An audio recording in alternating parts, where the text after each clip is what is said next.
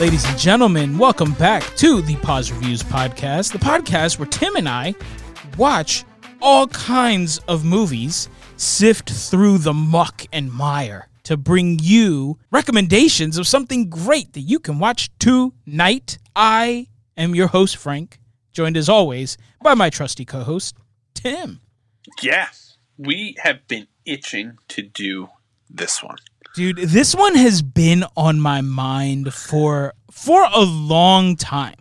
Yeah, to put even more emphasis on how much last week's episode got us fired up. Like, we've been talking about this one for 2 weeks, like nonstop talking about this weeks for like weeks. Yeah. And it was hard, yet not a hard decision to bump this 1 week because of just how fired up we were about last week. But like, there was no way we're not coming back and doing this. Like, there's a lot. It's so good. There's so much to unpack in this movie. This one has so much meat on the bones. And this, I can honestly say, so I watch every movie we talk about. At least I try. Yeah. I can't say every movie, but 90% of the movies that we talk about, I watch twice just to make sure. Even the ones that we talk about in rewinds. Mm-hmm. Mm-hmm. I can say for sure, not even counting the times I've seen this movie before the podcast.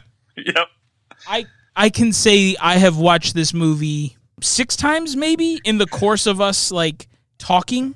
Maybe not 6 times in full, but but close. I watched it again this morning and I was surprised at how much quicker this movie moves on a second viewing. I was like, oh, I'm just getting into it. And I was halfway done. I was like, it clips at such a pace, which is super surprising for this movie. This movie is nothing but surprises. I'm genuinely just surprised by this movie. It's a paradox, right? Because and we're gonna talk. Let's get into it. What's the movie? We've told you last week. I posted it on Instagram this week because Tim brilliantly discovered that it is still available to stream on Hulu, and it is Arrival, 2016's Arrival, starring Amy Adams, Jeremy Renner, Forest Whitaker. I saw this movie when it came out, maybe not in theaters. Maybe I did. I feel like maybe I did see this one in theaters. Well, and apparently a lot of people saw it in theaters. Oh, bro. So. Yo, this movie is... Hey, we'll get to that too. But I think I saw it in theaters, and I remember going in with zero expectations and walking out floored to the point that when it came available to purchase... I just had to know, like, was this just an anomaly? Were my expectations for this movie so low that it could only wow me? And so I bought it, not on spec because I had seen it, but I bought it to see and loved it even more the second time. And I watched this movie, I would say once, if not twice every year. And question, how old was Gabriel when this movie came out? He was 3. Okay. Interesting. Ooh. I was just sort of thinking, like, I was like, I knew he was born at this point, but if there's an element to this movie, I think that would sort of fit with last week's discussion of like a little bit of a change over time, right? Oh, that is interesting. But yeah, you pitched this and I was like, okay, and we always, we discuss it a little bit. We're like, yeah, it's on streaming. I remember liking it. I was like, okay. But I jumped because it's fairly topical right now. This is a big thing. And somebody had put out in social media world, like, how crazy was 2020 into 2021 been that, like, the government is acknowledging the existence of UFOs and UFO programs and, like, releasing footage, and that's not even in people's, like, top 10 weird stuffometer that's happened. Like, bro, it's not even registering on a seismic graph of weird stuff because things have been so messed up. There is one of my favorite comedians right now is a guy named Nate Bargatze. Yeah. If you haven't seen his stuff, check him out. He has a bunch of stuff on Netflix right now. So Nate Bargatze in his latest special did this bit And that's exactly what he said. He was just like, 2020 is my favorite year. Everyone's like, what? And he says, we just found out aliens are real and none of us cared. We were just like, what? Do they have COVID? And I laughed hysterically because I didn't know that the government was issuing all these statements and stuff, and like that was legit true. I thought it was just a bit. And so I looked it up and I was like, oh my God, it didn't even blip on my radar is how this year was. And so when I got to thinking about that, and at the time we were kind of having these conversations, you know, we knew the Pentagon was on the verge of releasing, you know, declassified information and, you know, this UFO report thing and all this kind of stuff, and acknowledging the existence of unidentified, you know, whatever they call them, UFAs, I think. Yeah. And, aircraft and or something. To be clear, I mean, they're unidentified aerial phenomenon, whatever you want to call it. Like, it could be anything. It doesn't necessarily mean aliens. We've gotten to the point where UFO is synonymous with alien, but that's not necessarily true. Like, it's totally aliens. It is, but you know, it is. It's absolutely nuts. And so, with that in mind, and then watching this movie, it's really kind of eerie because there's also some other social commentary that I hope we get to touch on. There's just things that happen in this movie that you're like, this isn't really too far from the truth. Like, I can totally see this happening. It's eerily topical. It is really. Ironically enough, this movie in 2016 predicted its own future. And we're going to get into that too. Oh, man. This just fired on all cylinders. I'm so excited to talk about this movie. So let's get ready to dive in. This is our first time back in the saddle with a single hitter movie. You know, episode. And so when I was pulling things together, I was like, oh man, I got to look up some info. Like, we give stats and stuff. And I almost forgot, guys, we were just going to wing this one. We can't do that. Nope. So before we dive into anything though, guys, honestly, this is one, it's going to be 100% impossible for us to not discuss spoilers because so much of this movie, essentially all the key things that we're going to talk about, especially the big bits. I mean, we totally got to spoil it. We can't do this episode without giving you the weapon. So yeah. Ooh, Tim, it sent a chill down my spine. So I like, honestly, I cannot stress this. I know there are those of you out there, you crazies, who love spoilers or want to know things before you go and see them. You are somehow convinced that's a better way to do things. You know what? Yeah. No judgment besides all the judgment I'm pouring on you.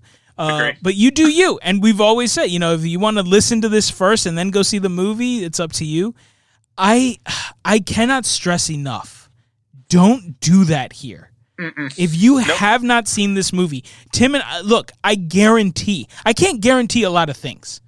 I told Tim, I guarantee you'll like this movie. I guarantee you will like this movie. If you are into sci-fi, drama, family drama, all this stuff, right? Like, if you've listened to enough of our episodes and said, man, these guys get it. Mm-hmm. Trust us when we tell you, you will love this movie. You've already got Hulu.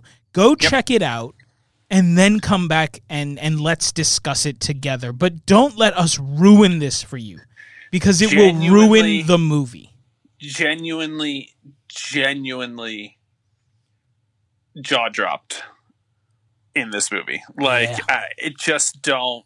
Please stop. Turn it off now and come back because it's absolutely worth it. And on a second watch, it doesn't get any less. That's one of my key points. This movie is surprisingly it has surprisingly high rewatchability. Yeah, it doesn't Sixth Sense you at all. Like just don't, please don't. All right. So go to Hulu right now if you haven't seen it and go check it out. If it's been a while, go check it out and then come back. You know, we don't have so many downloads per week that we need you to download this today. Right. Come back next week, come back over the weekend, and listen after you've watched it. You will be much happier that you did. Okay, so we said Watch it on Hulu. We're talking about Arrival. It's a sci-fi drama. It was released. When was it released? 2016. We said that. So September of 2016 is when it hit the festival circuits, and it hit a lot of festivals. I don't think it did wide release until November. Okay. And there's a lot of, you know, like this movie, there was major snubs for this one. So Amy Adams got tapped for, I think, the BAFTA, the Golden Globes, the SAG, all that stuff, but did not get a nod for Best Actor. But the movie itself got the nod for Best Picture. And it's one of the rare times where a movie has been nominated for Best Picture, but it got no acting nominations at all. Wow. So that usually doesn't happen, right? And a lot of people felt it was snubbed, and that's because this movie was really well received when it came out. It rated PG-13. Rotten Tomatoes is a 94% critic, a little bit lower on the audience score at 82, but it's almost an 8, 7.9 on IMDb. And, you know, your runtime 2 hours. So those are kind of the stats, but this movie was critically well received, but also really well received by audiences. It's sort of surprising because in a lot of ways, I don't think this movie is.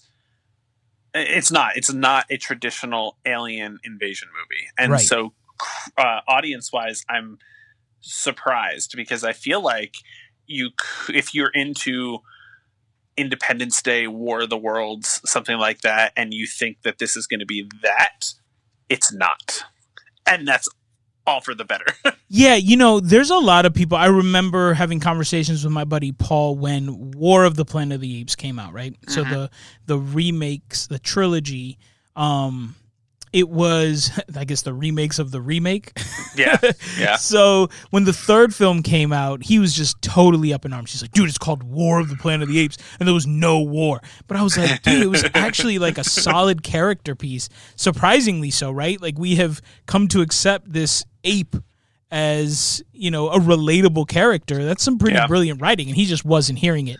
So if you're that guy, right, this is not the alien movie for you. But I think people went and were just amazed. It was a proper sci-fi movie. Mm-hmm. And I think so often we just generalize that into what we think it should be, and it's got to be an alien movie, and if it's an alien movie, it's an invasion movie, or it's a this or it's a that. But this isn't that at all. It's science fiction, and it is heavy on the science and heavy on the drama. Yep. And it really brings human element to the forefront. The fact that there's aliens involved is kind of secondary almost in terms of what like this movie is really trying to elicit in a viewer. And I think what happened was probably the first wave of people went and saw it and felt things they weren't expecting to feel. Yeah. And immediately were just like, go and see this. Like, you know, if you can cry in an alien movie, like that is epic. That's so true. Right? That is so true. Yep. 100%. So who's behind this brilliant masterpiece of a film? Guys, it's going to be a gush fest tonight. So the movie was directed by Denis Villeneuve, and he is the man behind Prisoners, Sicario, Blade Runner 2049, and the upcoming Dune remake. So he's got some heavy ones under the belt. Prisoners was solid. Sicario was huge. Yeah. And then, I mean, Blade Runner 2049. I did just watch that one recently. Yeah. That one's a turd. But I am super excited for Dune. The writing team behind it. So the screenplay writer is Eric Heiserer. How do you even say that? Heiserer. German. Heiserer. I don't. It's the double ER that is difficult. Heiserer. Yeah. And I'm sensitive to names, man. I get it. Yeah. I'm sorry. Yeah. Eric, that's a tough one. So he's done a bunch of remakes recent years, right? He did the remake of Nightmare on Elm Street. He did Final Destination 5, the remake of The Thing. He did Lights Out. That movie kind of creeped me out. Bird Box. He did Bloodshot, the Vin Diesel one. Yeah. And then he is the... He created the show Shadow and Bone, that Netflix series It's out right now. I think he wrote a couple of the episodes, but he's credited as the developer there. Okay. So he's pretty, well-rooted in sci-fi, right? Mm-hmm. You got sci-fi action, but also a lot of horror. Yeah. Which I think is interesting, and there's certainly elements of that. In terms of when you think tension building, just remember, we'll kind of come back to horror, tension, that kind of stuff. Yeah. And it's all based on a short story called Story of Your Life that was written by Ted Chiang. This is a well-known piece. I have not read it, as we've made abundantly clear. We don't read books. But yeah, super well received, and this is what the story is based on. Yep. Budget. This movie was made for a slim and trim $47 million. For a movie like this is pretty awesome. And if you think about it, it makes sense, right? Yeah. When you really break it down, there's not a ton going on. No. And that's kind of the brilliance too, right? When it's not a big alien shoot 'em up. Mm-hmm. You only need to do so much. Yep. So $47 million budget, and it grosses $203.4 million. We've told you guys, double the budget, you're a success. Yep. This is a smashing success. Yeah. All right. So what is this movie about? The IMDb synopsis is a linguist. Nope. Yep, that is the word. Yep. That feels linguinist. Weird. That feels. Oh, it's so weird coming off the tongue, right? The Luigiist? Yeah, the Luigiist. Flautist. The flautist. All right. A linguist works with the military to communicate with alien life forms after 12 mysterious spacecraft appear around the world. Mm-hmm. That sums it up fairly well. Yeah, nothing else to it. So, brief rundown. Who do we follow? We follow Amy Adams, who plays Louise, right? Yes. Amy Adams is a linguist, doctor, and she... Professor, right? And the film opens up. And once again, guys, spoiler alert, because it's about to start. The film opens up where we see her with her daughter growing up. Daughter passes away. And it's all kind of in this prologue, right? She's sort of narrating over top of it. Oh, I thought this was the beginning of your story, but it was the end. And we see the girl dies like a teenager, I would say. Mm-hmm. And then the film opens up, and we find Amy Adams teaching at a school, teaching linguistics and whatever at a university, and she gets the nod when finds out that aliens have come to the Earth to try to decipher their language and see if they can establish communications. So she's paired up with a scientist, a physicist. I don't know exactly. They say what he is. I don't remember. Yeah. But Jeremy Renner plays the scientist, and they together work with these aliens to try to decipher their language and figure things out. General premise. Yep. So as I mentioned, Arrival is based on the short story by Ted Chiang, called The Story of Us. And this was also initially intended to be the title of the film, but it didn't test well with audiences, so it was changed to Arrival. Sure. Now, I like that. Yeah, it's solid change. Yeah. Right? So for those of you out there who are always curious about the age-old question, I loved this when I read it. I was like, I'm so glad this is true because I dug it.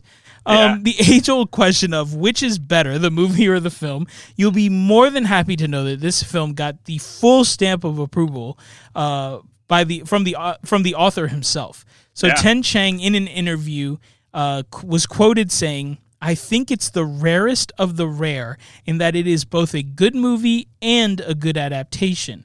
When you consider the track record of adaptations of written science fiction, it's almost literally a miracle."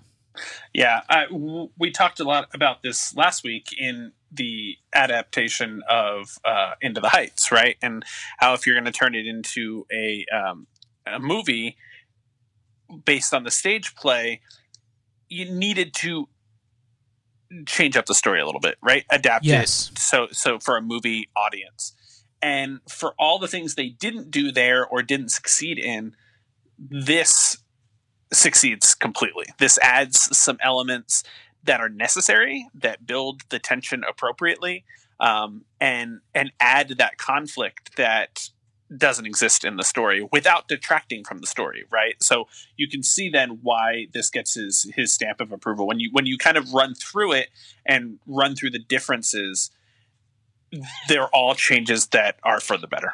You know, you can see everything at work to help this movie be successful. Yeah. You know, we have seen so many authors, and we kind of had the conversation last week, right? Is Lin-Manuel too married to his own writing that he's unwilling to make significant changes to appeal to the correct audience? And and we've seen it be true of Stephen King, right? He notoriously writes horrific endings to his books. So and his movies, like, he will not let you change things. And if you change something, he will bash you to the ends of the earth. And he brings, you know, rabid fans with him. Yeah. And so, you know, that does nothing to further the creative adaptation of the written word and one art form into the visual medium of film for those of us who relate more to that and enjoy that more. And so, you know, this movie takes licenses, right? The story is very much a drama, and the sci-fi takes an even bigger backseat based on what I've read about the story. I won't read. I could have just read the story. I really probably could have. But that one really focuses on the relationship between Louise and her daughter Hannah, and sort of all that drama part of it. You know, the military tension, the rising conflicts between nations and these aliens, and the scene where the military takes matters into their own hands that we'll talk about a little bit more later. None of that happens in the book. It's all added into the movie, but it makes perfect sense. You are speaking to a cinematic audience, and therefore you need to have cinematic conflict. Yes. And these are the types of things. Now, I would argue that it comes back to bite them a little bit, and we'll kind of talk about that in the shortcomings. But, you know, here is an author who saw his book adapted well, generally speaking, and then and accepted some of that other stuff, you know, and understood that when you're going to make a movie, there's certain things you need to add, change, and adapt for that audience. And so let this stand as, like, this is the success story, right? And they don't, you know, we said it's an hour and 56 minutes. And I said before, the movie runs at a good clip. So they didn't bloat this story at all. It's still very much streamlined and still gets you to where you need to go successfully. So the movie overall, right? If you can't tell already, Tim, you had never seen it before.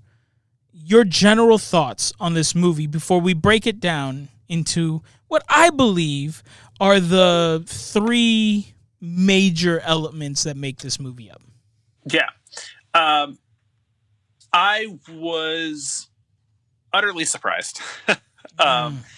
It is, by that description, a linguist with the military, you know, communicates with alien life forms.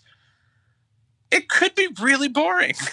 Like, let's watch a couple of scientists do some research. Like, that's not a riveting, you know. And I could see how maybe they cut this into trailers to make it maybe more of your shoot 'em up movie. But none of the tension comes from that. But it is absolutely riveting, right? And we said to be, you know, come out in 2016, it is so relevant, not to just the UFO drops, but you know, some of the social commentary in our world, in our country. It's just, and the way they build the story to the climax, to the reveal, to the twist, just is so well done. It just absolutely floored me, and it's just as much fun on a second watch. So I was more than pleasantly surprised. I'm so shocked at how much I enjoyed this movie, and just how right all of the choices felt. It just felt perfect. Yeah, I absolutely agree with you. One of my favorite headlines that I stumbled upon when I was doing some background research and stuff for this episode is one of the original article. I try really hard not to read reviews, but I was just flipping through some stuff, and there was an article. It might have been Rolling Stone, I don't know, or Vulture, but the title was "Arrival is the best movie you'll ever see about a long conversation," and I was like, that's exactly right. Nothing about this movie on paper feels like it should work or be at all interesting, right? It should be like watching C-SPAN, and yet somehow 2 hours blows by, and you could do another two. I mean, you could just go and watch a bunch of Coco the gorilla videos. That's essentially the same as this. Teaching a gorilla sign language is almost the same thing as what happens in this movie, right? Yeah. Like, it's to borrow a phrase from the movie, the Colonel says at one point to Louise, it was, why are we starting here? Why are we starting teaching these aliens grade school words like walk and eat? And she's like, we don't even know what they know. Like, there's a really great moment. You're spot on. There's a moment, right, where she writes on the board where he's questioning her method about doing writing versus speech or whatever. And she's like, okay, you want to ask them, what are you doing here on Earth? Yep. Okay, so first we need to establish if they know what a question is. And then if once we figure that out, we need to, discuss pronouns and say that we're not talking about your, as in why is alien A here, but aliens in general here. And then she says Joe Alien. Joe Alien is the best. Oh, God, I should have named Gabriel that. And so, so there's a lot of really great moments where, there's just really great lines and payoffs, and it's a real testament. So getting into what makes this movie solid, obviously the screenwriting.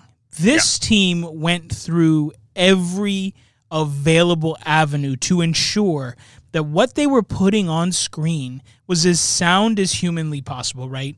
Obviously we're making an alien flick. Yeah. But we're making much more than that. And there are moments in this movie like that, right? You know, those sort of snapback moments and where she has to defend, not only her reasonings, but her occupation, and justify her own validity and stuff. And the way that she goes about doing that is supposedly sound. There is, they worked with mathematicians, scientists, linguists. I'm blanking on the name now, but there's like a major mathematics collective. They created the Mathematica and that kind of stuff. Okay. I want to say Wolfgang. I don't think that's exactly true, but anyways, they worked directly with the founders of that collective to ensure that everything in the movie held up.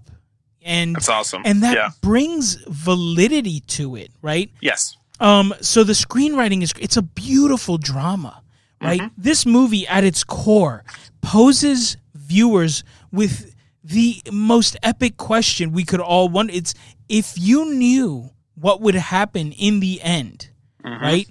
Would you still do it? Yeah. If you knew that in the end, X, Y, or Z would lead to great joys, but also the worst heartache of your life.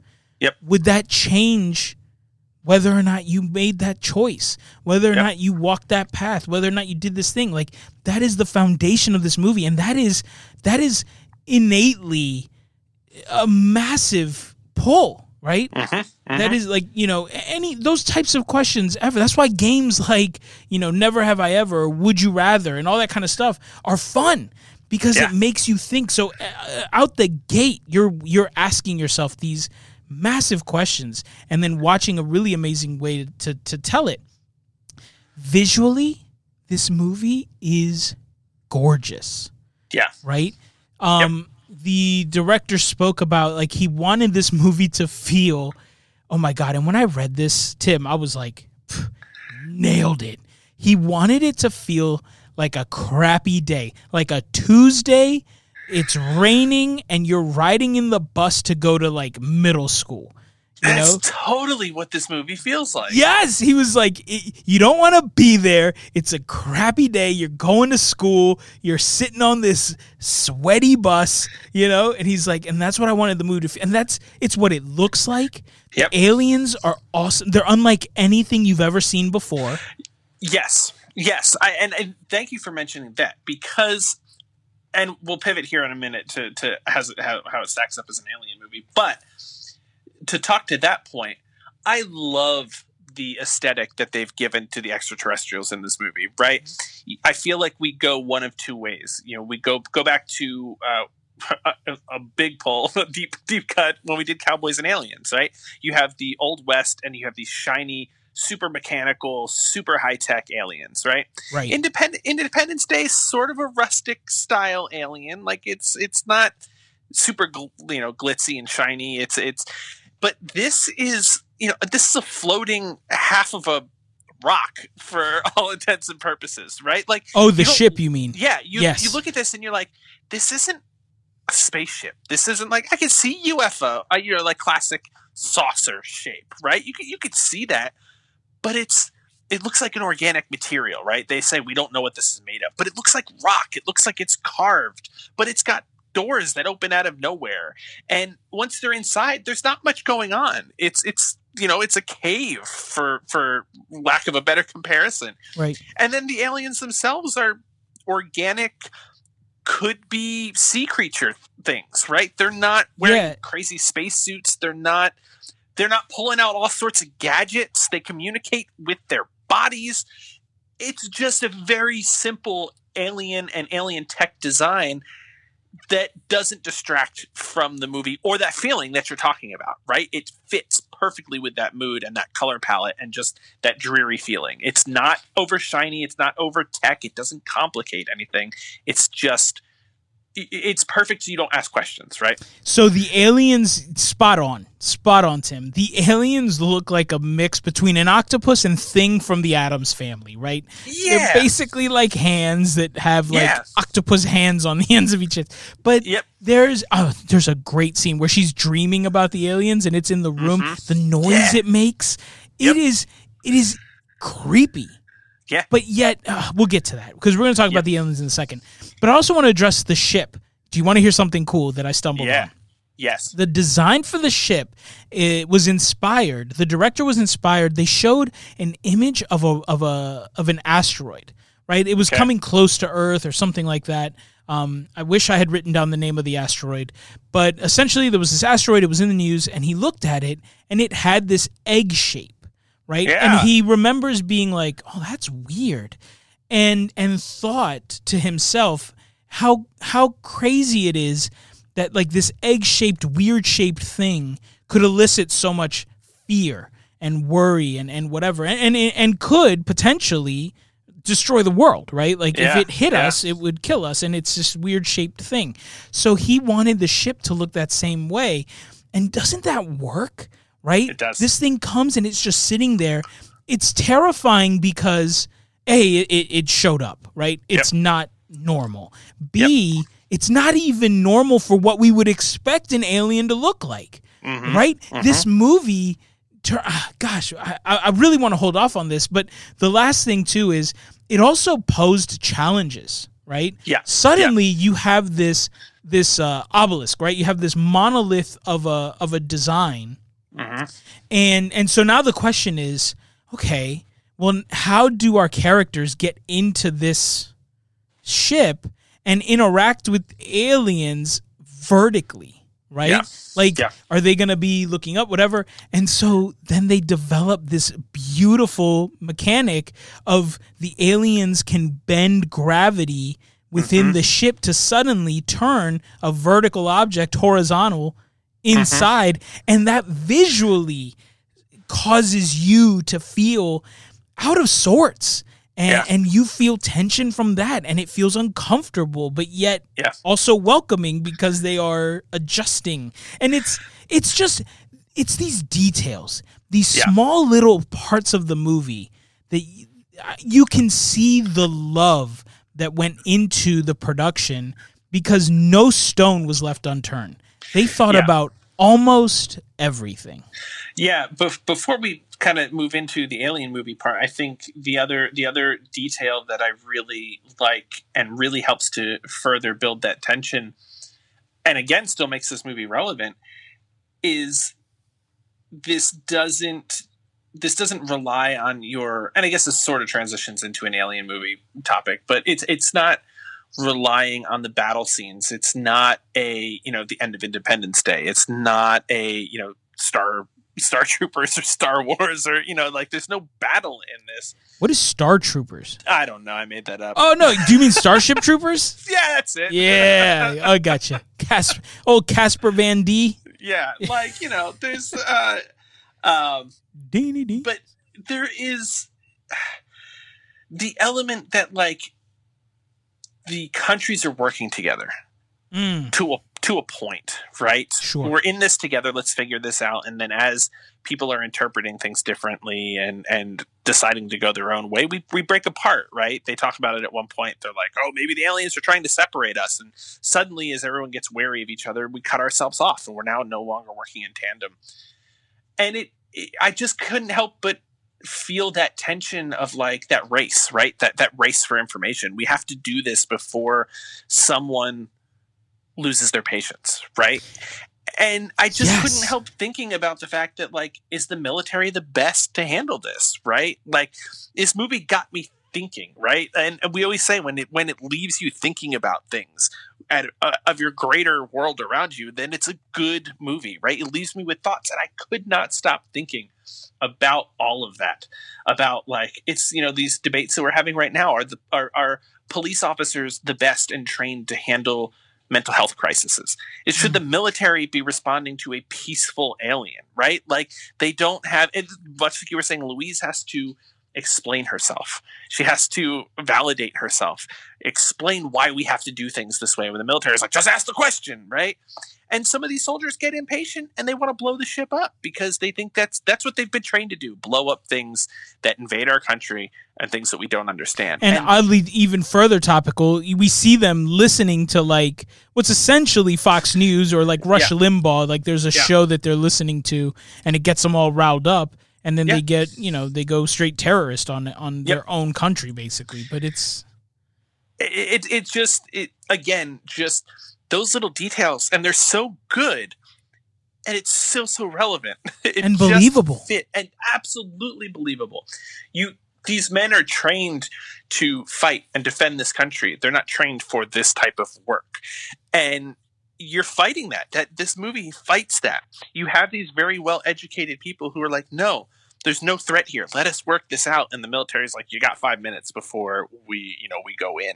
It just works. All these elements work so well to make it a very good movie and to build all of this tension and all of this emotion without major action in an alien movie. You're spot on. This movie gives you that built-in ticking clock, and it's not in your face. It's the same reason why, like, standoff movies and negotiation movies are interesting, right? Because it's a race against time. But here, you don't know how much time you have because you know nothing, right? Yeah. As the viewer, you don't know why they're here. How long will they stay here? How long will they stay peaceful? How long before another, like you said, there's a great line in the movie, right? We are a planet with no single leader.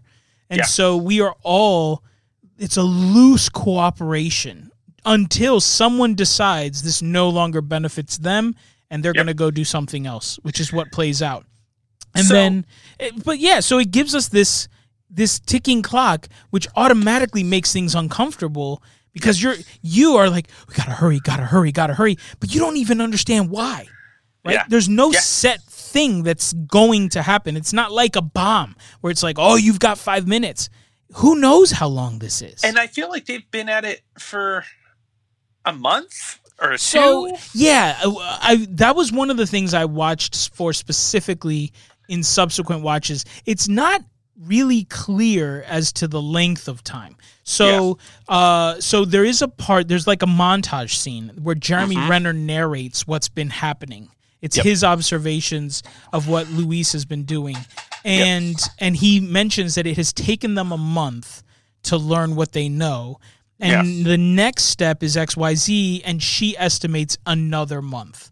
Yeah. We don't know how far into that they get post-montage. So it's been at least a month, if not a little more. Yeah. And then there are certain scenes of the movie that play out 18 months after they leave. Right. And so, you know, but anyways, so yeah, so it's about 1.5 months, let's say, I would say, from sort of start to finish, right? In terms of the interactions with the aliens. It's a much longer span of time other than that. So this film does a brilliant job at building out this tension that suddenly makes a conversation riveting, right? Yeah. And so let's move on to the alien portion of this movie. Yeah, we've sort of danced around that. So as an alien movie, what do you think it succeeds as an alien movie? Oh, I think not only does it succeed, but it elevates. Yeah. This movie just did it for me, man. From start, nothing is as you expected. I talked about the ship, right? How the ship gets its design and how that is also awesome, because you're just like, how much more terrified would you be? You're like, all right, when aliens show up, they're going to be in like a saucer or this. And then it's just like this stone looking thing. Yep. You're like, what is, like, in my wildest dreams, I couldn't have imagined this. And suddenly it's my reality. That is insane. And we genuinely don't know, the audience or the characters in this movie, have any idea of what these creatures are capable of, right?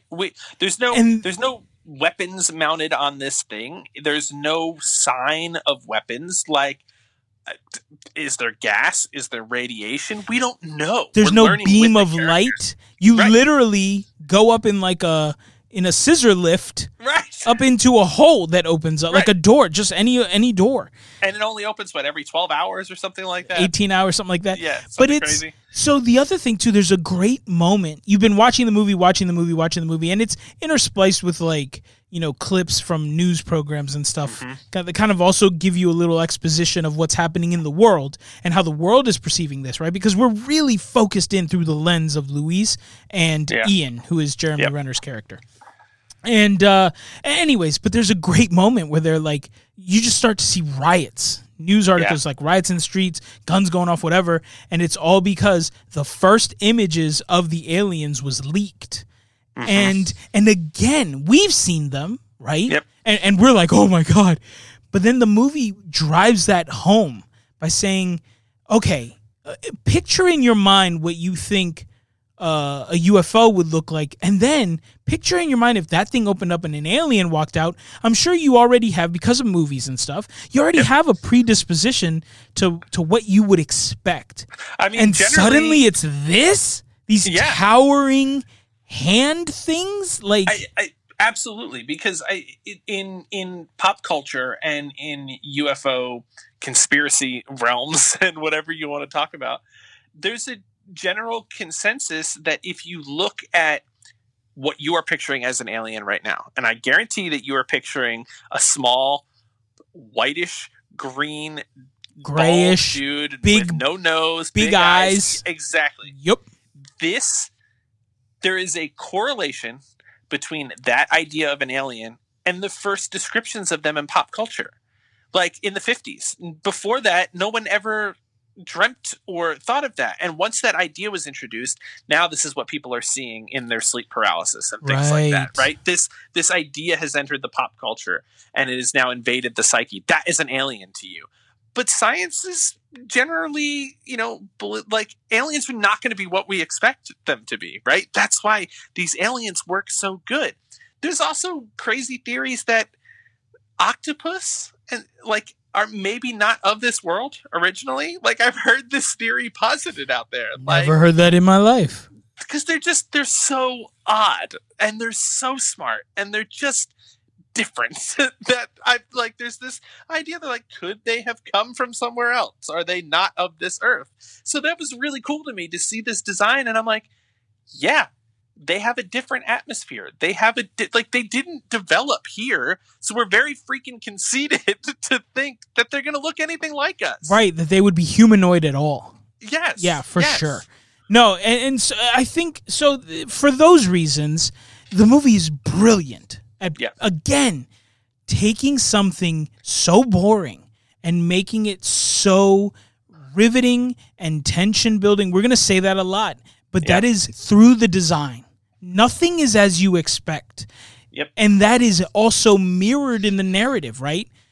What you are watching, right? We've seen her daughter die. We'll get into this a little bit more. Mm-hmm. We've seen her daughter die, and now we are watching what we believe to be her life after that. Yes. Right? What has she gone on to do? Now she's dealing with these aliens. And what we're about to find out is not even what we're watching is what we expect. Mm-hmm. And so at every moment, at every turn, you are just constantly just bombarded with the unexpected. So you cannot sit in peace. And this is even more driven home, right? I love that. It's like, we come in peace. You cannot sit in peace. No, right? You can't. Like, boom, boom. And that's even more driven home by the score, right? Yeah. Jóhann Jóhannsson, which is the greatest name ever. He does the music for this movie. He hasn't done a lot of stuff that a lot of people would necessarily know. I certainly didn't, but he worked on Sicario and Prisoners, so he's worked with the director in the past. And his score for the aliens in particular, right? It reminds me so much, and I'm sure it borrowed a lot from The Dark Knight and the score for the Joker, right? That like scratchy string instrument. So here, every time the aliens are there, we're talking about dealing with them, there's just this uneasy, screechy music, right? Their vocals are weird and right and haunting, and so all of that plays in well. What elevates this, though, above all of that, is despite all of this tension building, it never takes the cheap shot, and like we talked about with This Is 40, it never takes that step to become an adultery movie. This movie, no matter what happens, no matter what they do to the aliens, no matter what, their purpose is genuinely not to harm. And their whole goal is to share their language so that we could learn it.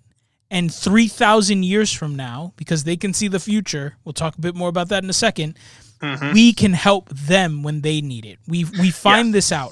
And so what we see here are 24 aliens, right? We assume 2 per ship. Yep. Who have come and are willing to die to just try to establish this relationship, and it never devolves into that basic thing we're so used to seeing with alien movies, where eventually it all just opens up and they've come to conquer. If anything, in this movie, you end up wishing you were more of the aliens than you were of the humans. Right? Like, you know, you're like, oh, we don't have the tech to fight this, or, you know, we don't have the numbers, or we don't have the whatever. In this one, the aliens have the much more daunting task. They have to convey this to us before we overreact, because they aren't ever going to do anything to harm us. Even when we do overreact, they don't stop trying. It's like we're going to keep trying until I can't. One of the aliens dies, and the other one still brings up Luis to just, he's like, I'm still here. I need you to get this. Yep, they pull back just a little bit, right? They go a mile up instead of just hovering off the ground. And I think the colonel says, like, why does this feel even worse? And you're like, you know, the military's like, we're waiting for retaliation. They're going to retaliate. And they don't. They have this daunting task of trying to get us to understand what we need. And we're the ones who are the aggressors in this movie, and right? Even if they could speak, if they told you, we're not going to hurt you, why would I believe them? Never. And we're not conditioned that way. Exactly. And all of that plays out while you're watching it. All of that plays out in you as you watch it. It's such a great alien movie, dude. So I think the other thing that you started to mention is that the surprising thing, the thing that you don't realize is going on in this movie. And it's part of the huge reveal. And it's also probably the biggest downfall of this movie. And downfalls maybe is a heavy word. But this is a time hopping movie. Yes. Yes. And that's phase two. You don't know that until what? The last 10 minutes? Yeah. Even? 10, 15 minutes tops. So at least you don't know that for sure. For sure. Right. So as Franc said, you know, we're seeing this movie play out. It opens with Louise's narration of her daughter, you know, little grow up montage. Her daughter has gotten sick. Her daughter has passed away. And she's a very melancholy person throughout most of this movie. And so you think that this is post her daughter's death. I certainly carried that thread through most of this movie. She's getting flashbacks to when her daughter was little throughout some of the more stressful times in this movie. Yep. All to find out at the end when she learns the alien language, when she receives their gift, their quote unquote weapon, which is their language, which alters the way you view time. These flashbacks are the future. These are flash forwards. She doesn't know who this kid is. Yes. And this is what you're saying. You know, would you do all this if you knew the future? So suddenly their language has opened up her mind to this non-linear time. Like all of this is happening at once. Yes. And you're just floored. Her line is when she's talking to the surviving alien and she's apologizing for the soldiers' attack on them. And she's like, I don't understand. Who's this little girl? And I went, what? Right. Like, what? And like you said, there's sort of some moments where you're like, okay. Yeah, like, that seems more connected than I think it should be. Yeah. But that moment hits like a ton of bricks. And you're like, what have I just watched? It just floors you and makes you rethink the entire movie on the spot. In an instant, right? And not only the whole movie, right? But it also, that's the first moment where it really plops the next thing we're going to talk about into your lap, which is, oh my God, right? Like this hasn't happened yet. Yep. What is she going to do? Yeah. And it's that really triggers the question, especially when you look back to that intro. Like, I thought this was the beginning of your story, and it isn't. It's the end. And you're just kind of like, what? What is happening? And it also puts a bow on the Alien movie, right? To jump back for a hot second. Yeah. They keep saying technology, weapon. Again, you're thinking they're going to give us some magic box or cube or herb or animal.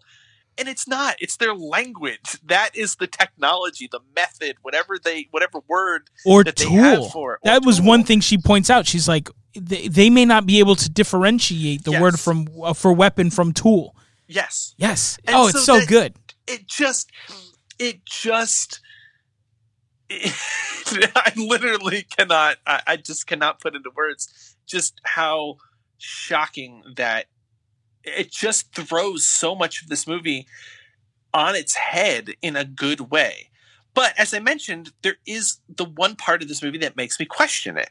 Mm-hmm. And I can't wrap my head around this is as Louise, we come to see as she's learning their language, right? As she's getting a grasp of this tool, this method, that the flashbacks are increasing, right? Or they're more frequent. They're more descriptive. She learns more information.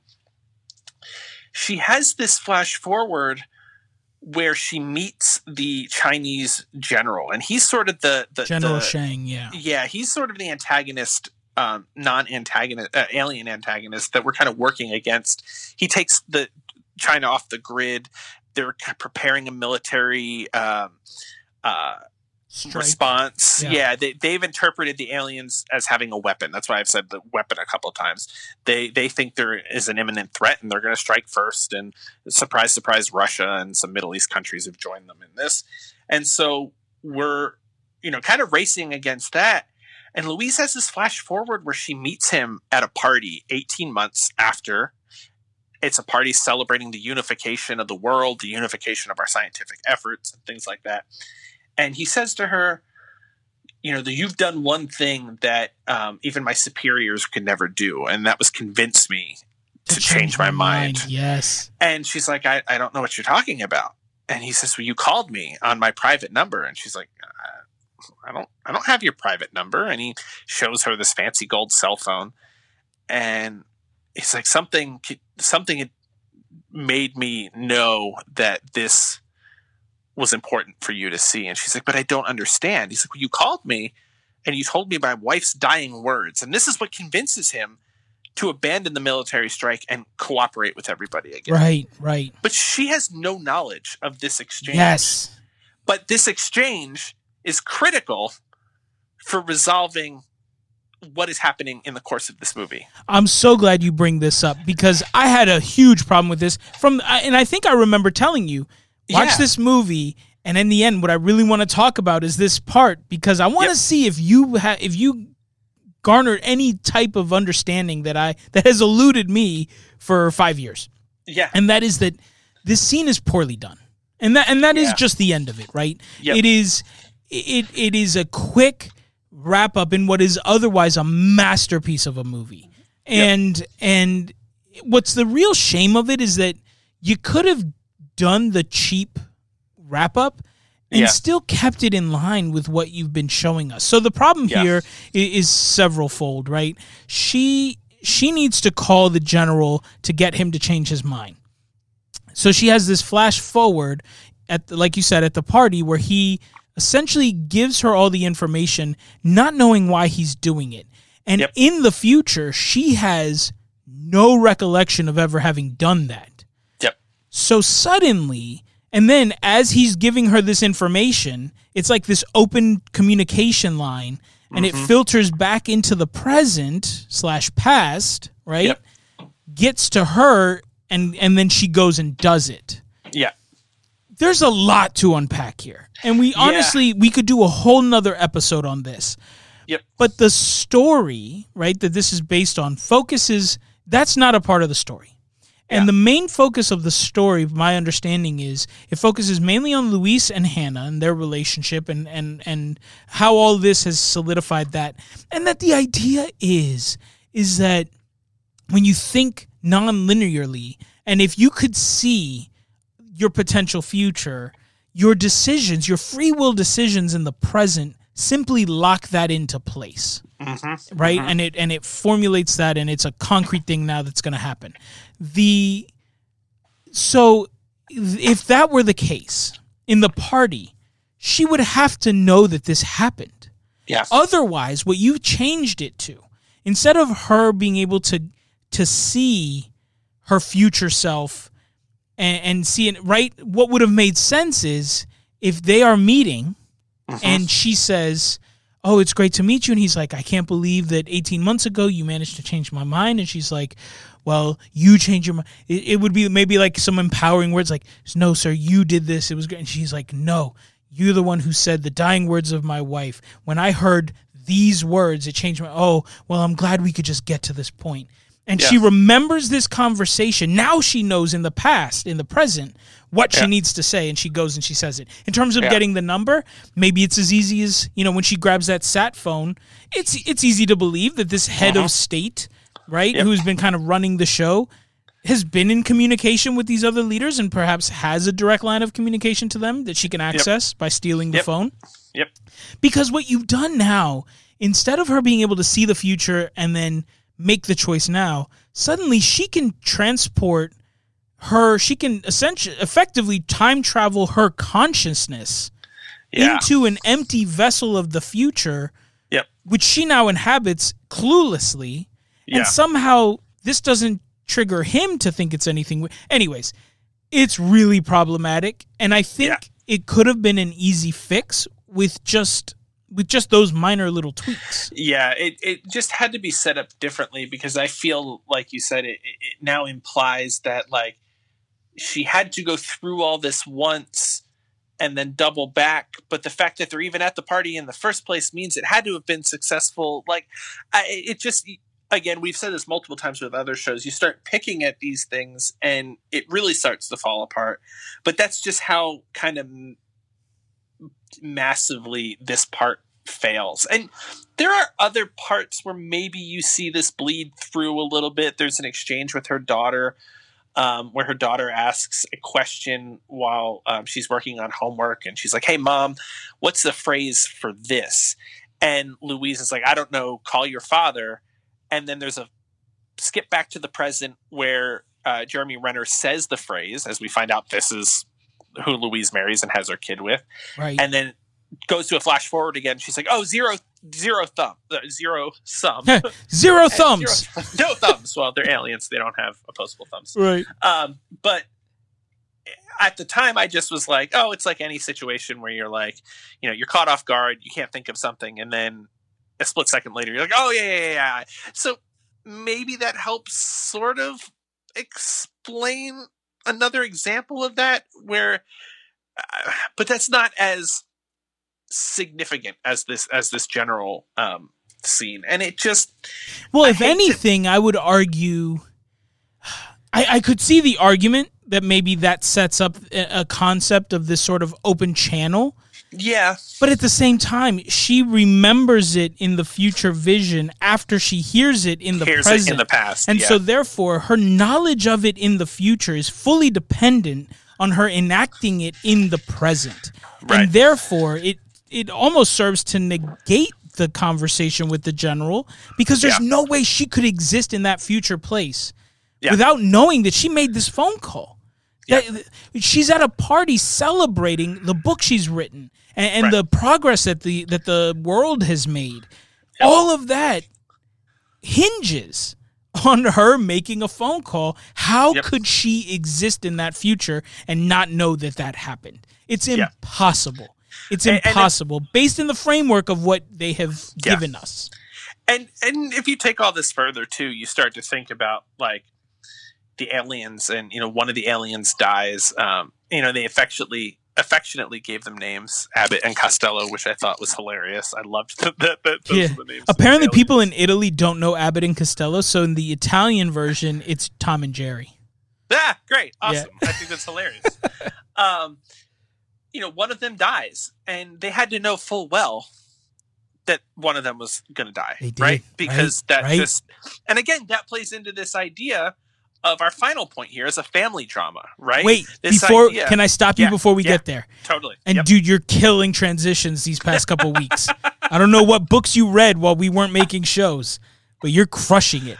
But before we get to that, I do want to touch on something that Joe brought to my attention. So huge friend of the show, you know, filler in and special guest when needed, whenever we can convince him to do it. So Joe calls me up and he goes, oh my God, I just heard in your latest episode you're doing Arrival. It's one of my favorite movies, and you know I hate movies. You wanted him to join us for this one, and he wouldn't do it. He wouldn't do it. Nah, he was like, no, I'm all set, but I wanna turn you on to this. And what's funny is in a lot of the research I was doing about the show and we talked about how the creators of the film really did their homework. They really wanted to make sure that the science behind it is sound. And part of that is this idea, I want to say it's called linguistic relativity. Okay. There is a guy, so there's a TED Talk that Joe sent me, and also an NPR, like a Money Talks episode, where they interview this he's a economic linguist, I don't know, something, he's really, it's more related to economics. And he, his name is Keith Chen. Okay. And he posits this theory that he's studying where the type of language that we speak could directly impact decisions that we make. Right. Right? And so his example is that there are languages that are featured languages and languages that are non-featured languages. And so English, for example, is a featured language. Right. We say things like, tomorrow I'm going to the store. Tomorrow I will go to the store. Tomorrow it's going to rain, right? Mm-hmm. But then there's languages. So Keith Chen is Chinese. And so he uses Chinese as an example where it is not a featured language. So they cannot, by the rules of Mandarin, right? They cannot say, I will go, right? Mm-hmm. So, like, for example, they can't say, no, I take it back. What they can't say is, like, rained, Mm-hmm. Right? There's no differentiation between rain, raining, rained, right? Going to rain, whatever. So instead of saying yesterday it rained, today it will rain, and tomorrow, or tomorrow it will rain, and today it's raining, or whatever, mm-hmm. they would say yesterday it rained, today it rained, tomorrow it rained, right? Mm-hmm. And that's how they would express that. And so, which honestly is also fascinating in terms of when you think about how their accented English works, because they just, that is the structure of their language. Yeah. It's non-futured. And so given all that, right, the theory is, and he did like this massive study where he just scoured the world and basically found like two families, all things being identical, right? Age, race, religion, all of those non-factors, they're all identical.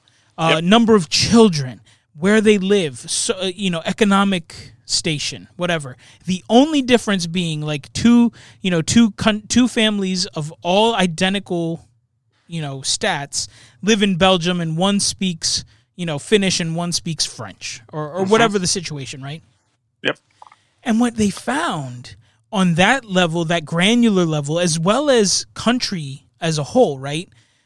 Countries and people who speak non-futured languages can save more money, right? They also smoke less.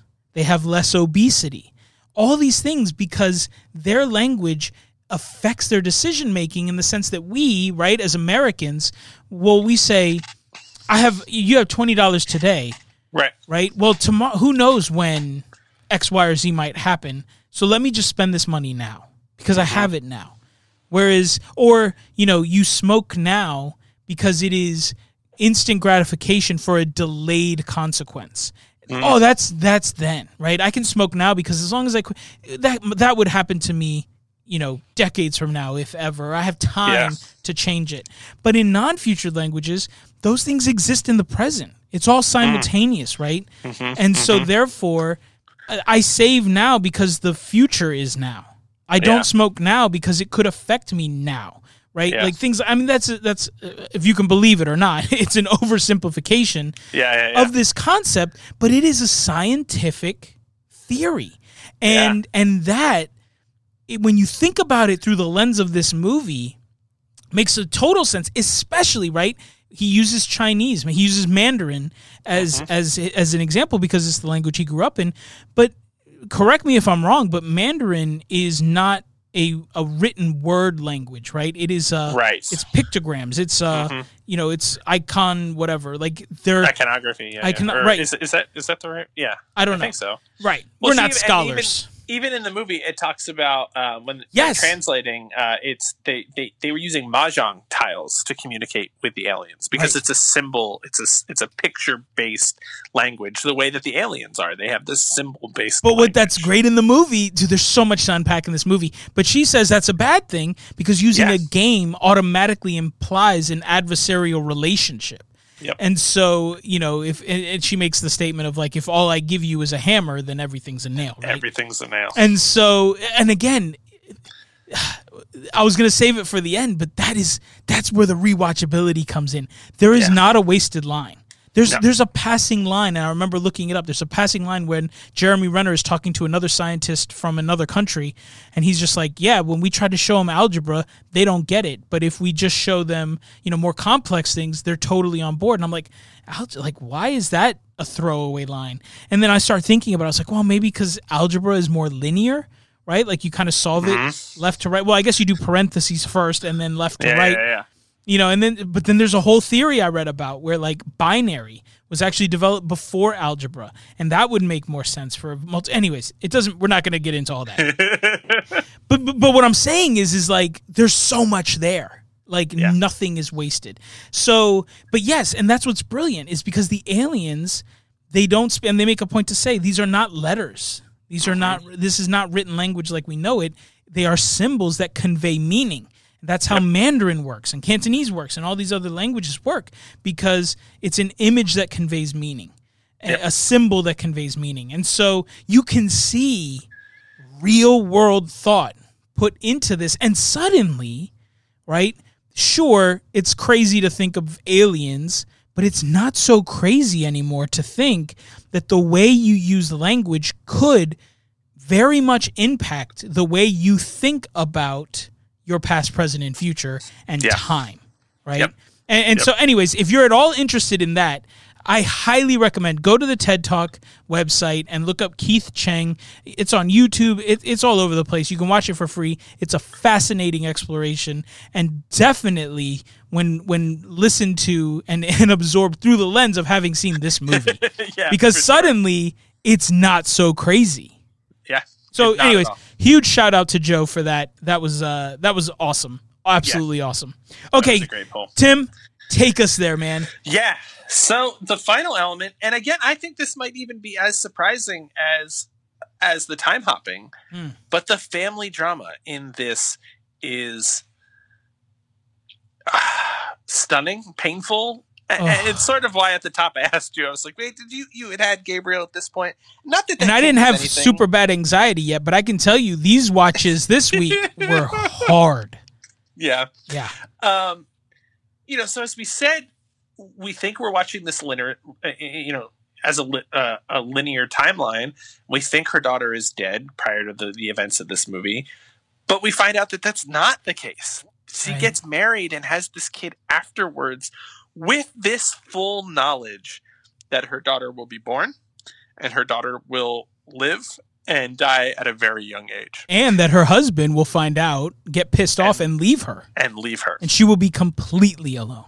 So as you said at the top, knowing what you know about your life or can see about how your life unfolds, are you making the same decisions? Are you locking those decisions in place? And that's what we find out that Ian got mad about. He goes, well, how could you do this? How could you make this decision? You made the wrong choice. Knowing full well. But how do you balance that out, right? Let's say she lives to be 15. Those 15 wonderful years, are you able to write that off? You had some of the greatest moments of your life. And can you say, to save you from that heartache, I'm not going to have this child? But then don't you still have that heartache because you have the memory?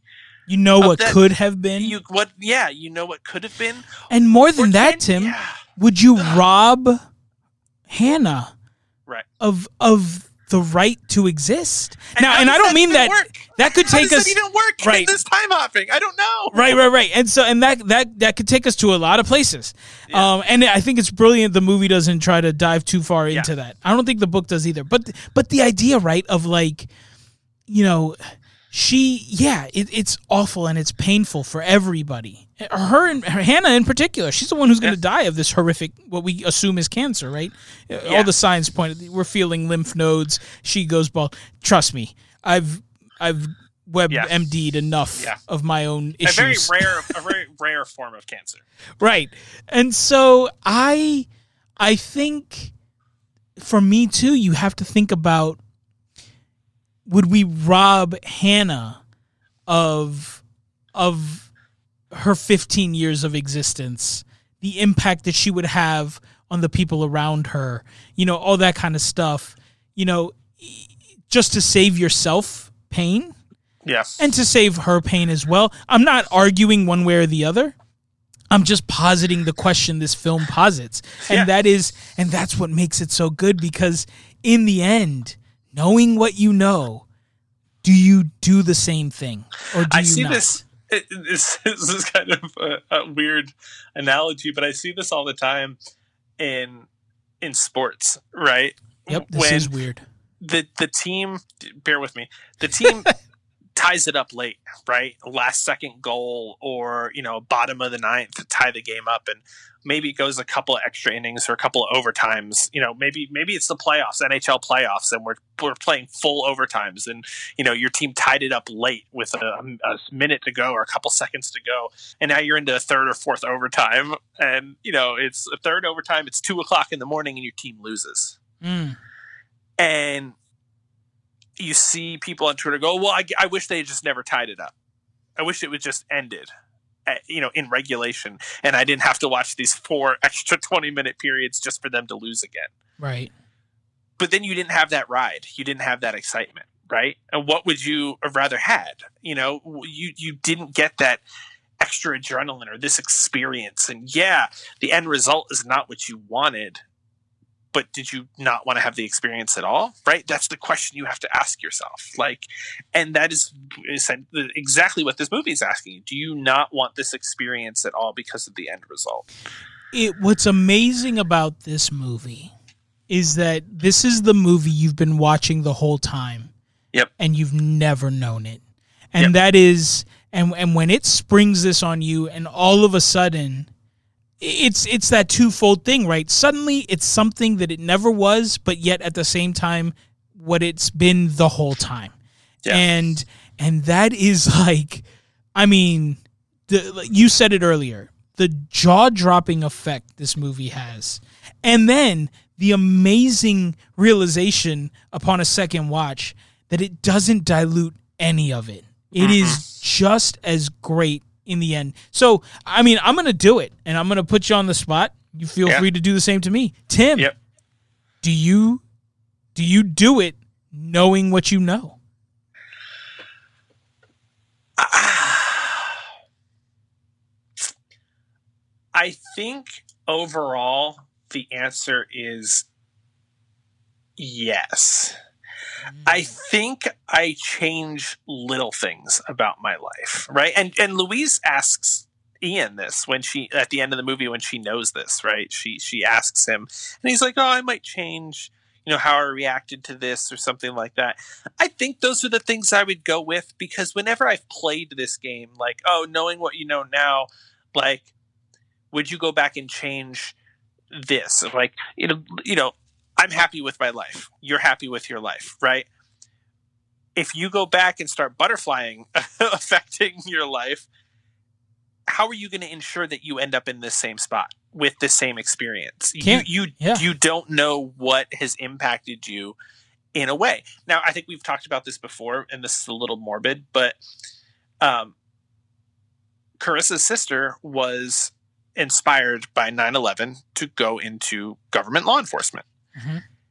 If she doesn't get that inspiration, she never moves to the East Coast. Carissa never comes out and lives with her. We probably never meet. Carissa never comes from California, right?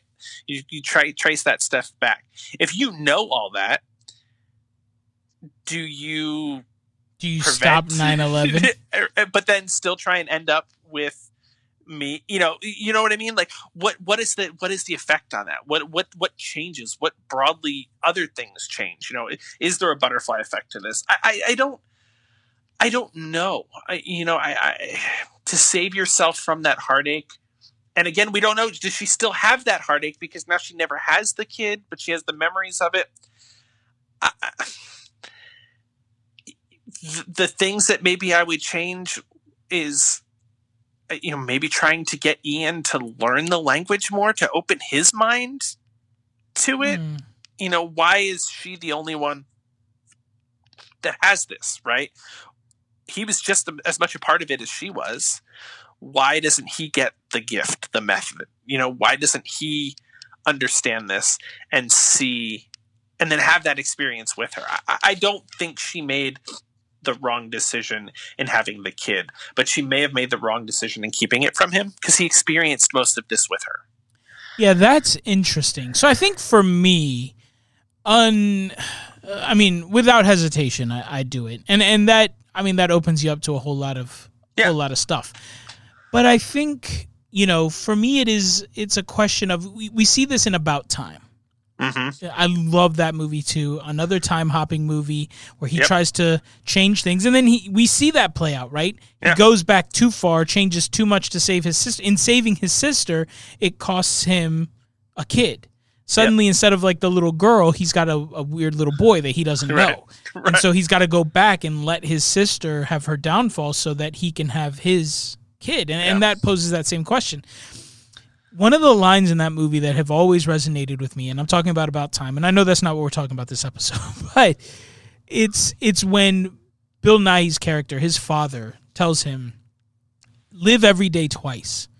First time, just go through the motions. Second time, go back, knowing what you know, and experience the little things. And then stop going back and just live every day like the second time. Yep. And like live every day like you've been there before. And so I think that's the thing I would change. And we see that play out in Louise's character, right? We see moments where Amy Adams is out there playing with her little girl. Oh, the tickle guns are coming. And like as a parent, it's hard, man. Yeah. I struggle every day to find even an ounce of energy to interact with my kids. It is too easy to sit them in front of the TV or just distract them so that I can just deal with me for a second. But if you knew that all you got was 10 years, 12 years, 20 years, how differently would you experience those 20 years? I am 6 months in, all of which have been in quarantine, you know, or in lockdown, working from home. I have been with her almost 24/7 since the day she was born. Just moved her out of our bedroom into her own nursery to sleep. This child hasn't been away from me since the moment she was conceived, right? Like for more than maybe a couple of hours or a day that you and I've worked together. We've been together almost every hour of her life. And I still feel that like things have happened so quickly. She's, you know, a 6-month-old now and she's changed so much. And I'm already having those like, oh, I miss when you were like little, like, you know what I mean? Right. And it's only going to get worse. So absolutely to slow that down already and to appreciate those little things when we're trying to work from home and we're tired and trying to keep the house in order and trying to survive these crazy worlds that make UFO news, you know, back page stories. Absolutely. I'm totally already feeling that we've skipped over a bunch of stuff, right? Because of that. Right. So imagine if you knew all you got. Yeah. I mean, I would, and if anything, like, I think that's maybe part of why this movie has impacted me so much right now too, is because I have been around these kids, you know, every day, every minute, and it is hard. And I take them for, without question, these past 15, 16, whatever months, I have fully taken my kids and my relationship with them for granted.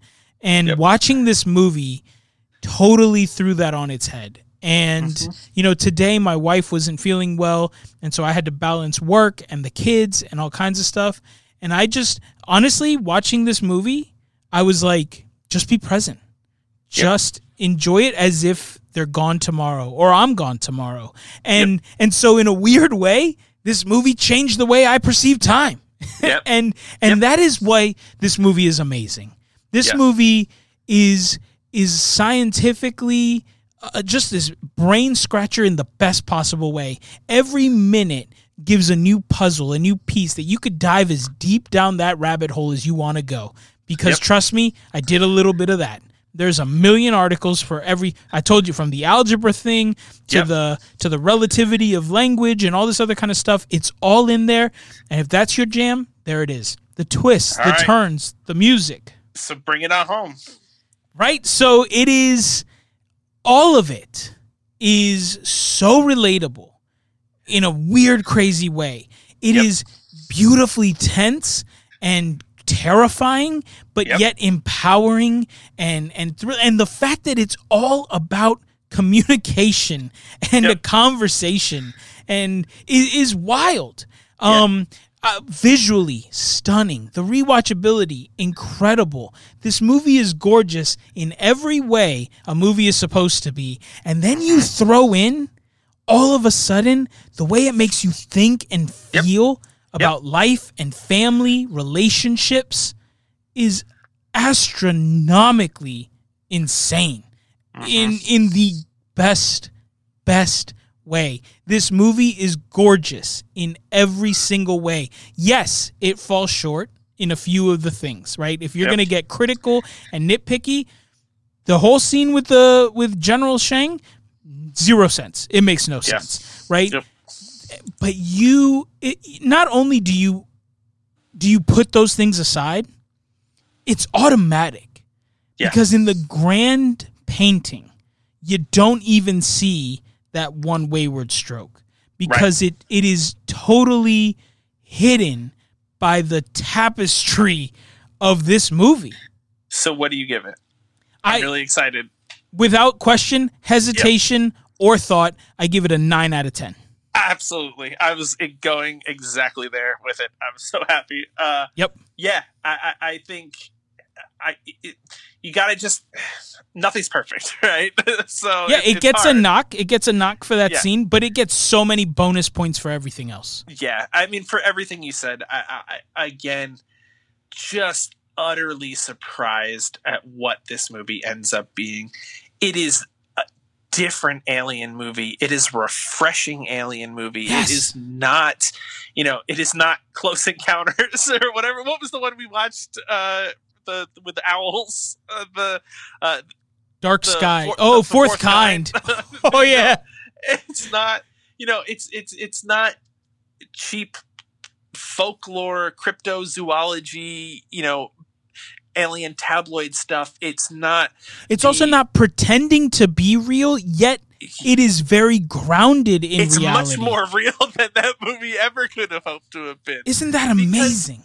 Because this is so plausible and so possible, and none of it really feels outlandish. Like this is just how I see it playing out.